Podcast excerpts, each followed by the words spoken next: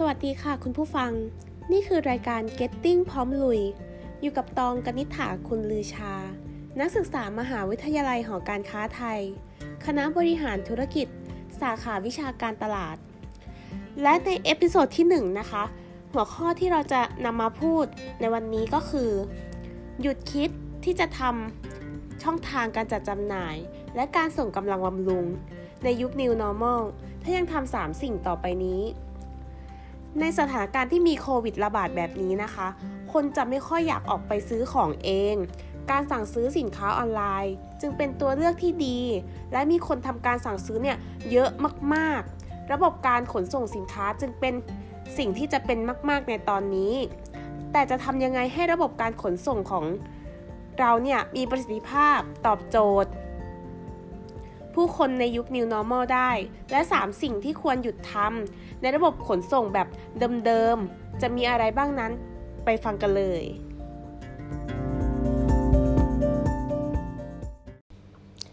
ค่ะ เรากลับมาพูดถึงข้อที่1นนะคะ ที่เราควรหยุดทำนั่นก็คือ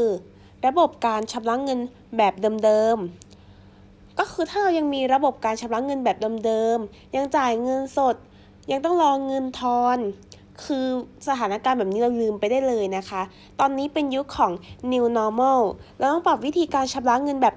เดิมๆ ให้เข้ากับสถานการณ์แบบต่างๆ ลดการสัมผัสให้มากที่สุด เพื่อลดความเสี่ยงทั้งผู้รับและผู้ส่ง เพิ่มการชำระเงินเข้าไปก็คือทำ QR code เพื่อให้ลูกค้าได้สแกนจ่าย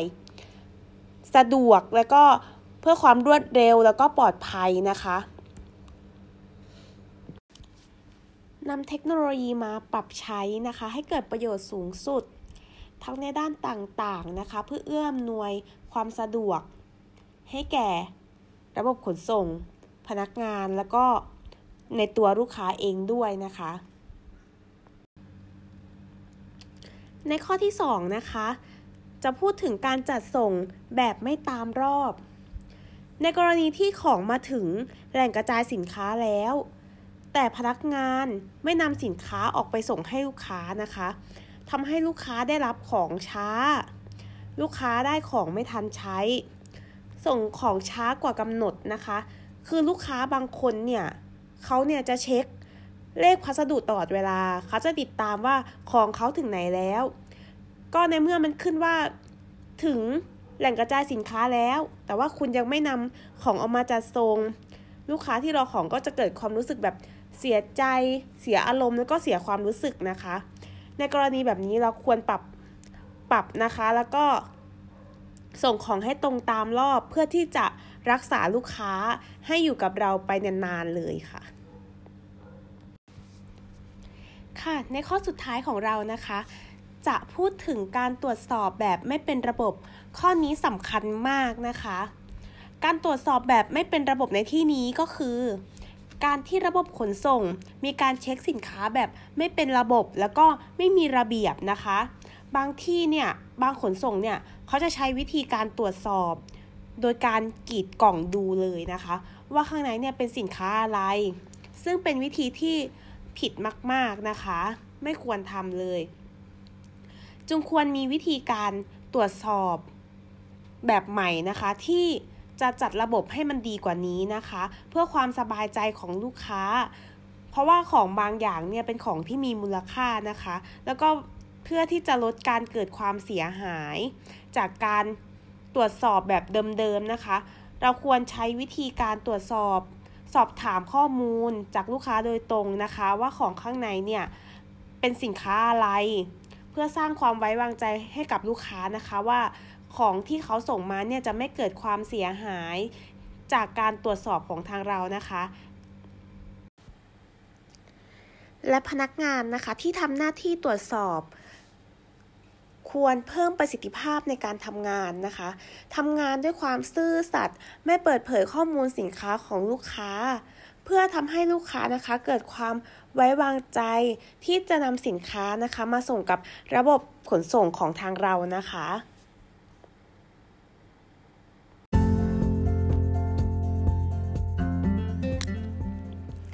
เป็นยังไงกันบ้างคะกับปัญหา 3 สิ่งที่ระบบขนส่งควรหยุด ต้องคิดว่าหลาย ๆ คนคงเคยเจอกับปัญหาเหล่านี้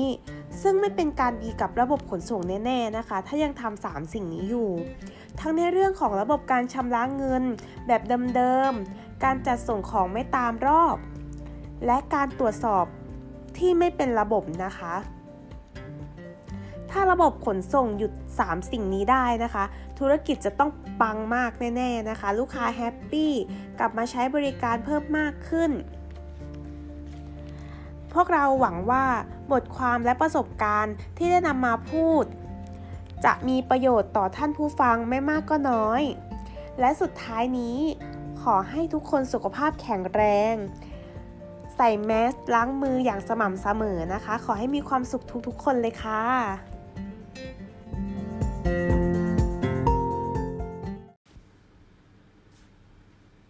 ฝากกดติดตามช่องพอดแคสต์และแพลตฟอร์มอื่น ๆ ของพวกเรา Getting พร้อมลุย แม้ว่าจะเป็นทาง Facebook YouTube TikTok และเว็บไซต์ของพวกเรานะคะ พิมพ์คำว่า Getting พร้อมลุย G E T T I N G และกดติดตามไว้เพียงเท่านี้ ทุกคนก็จะไม่พลาดสาระความรู้ดีๆ ที่พวกเราจะมาบอกต่อแบบจัดหนักจัดเต็มนะคะ ใน episode หน้านะคะ เราจะมาพูดถึงสินค้าหรูหราอะทุกคนที่สนใจนะคะ กดติดตามรอเลยนะคะ สาระความรู้จัดเต็มแน่นอนสำหรับวันนี้นะคะ ตองต้องขอลาทุกคนไปก่อนนะคะ เจอกันใหม่ใน episode หน้านะคะ สวัสดีค่ะ